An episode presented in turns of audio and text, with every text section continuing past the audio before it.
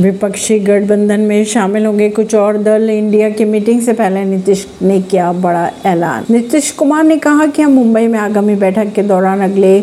साल होने वाले आम चुनाव के लिए विपक्षी गठबंधन की रणनीतियों पर चर्चा करेंगे उन्होंने ये भी कहा कि सीट शेयरिंग जैसे मुद्दों पर चर्चा की जाएगी और अन्य एजेंडा को अंतिम रूप दिया जाएगा ताकि जेडीयू नेता और बिहार के सीएम नीतीश कुमार ने उन दलों के नाम का खुलासा तो नहीं किया जो विपक्षी गठबंधन में शामिल होने जा रहा है लेकिन ये जरूर कहा कि मुंबई की मीटिंग में सीट बंटवारे जैसे मसलों पर चर्चा की जाएगी परवीन सिंह नई दिल्ली से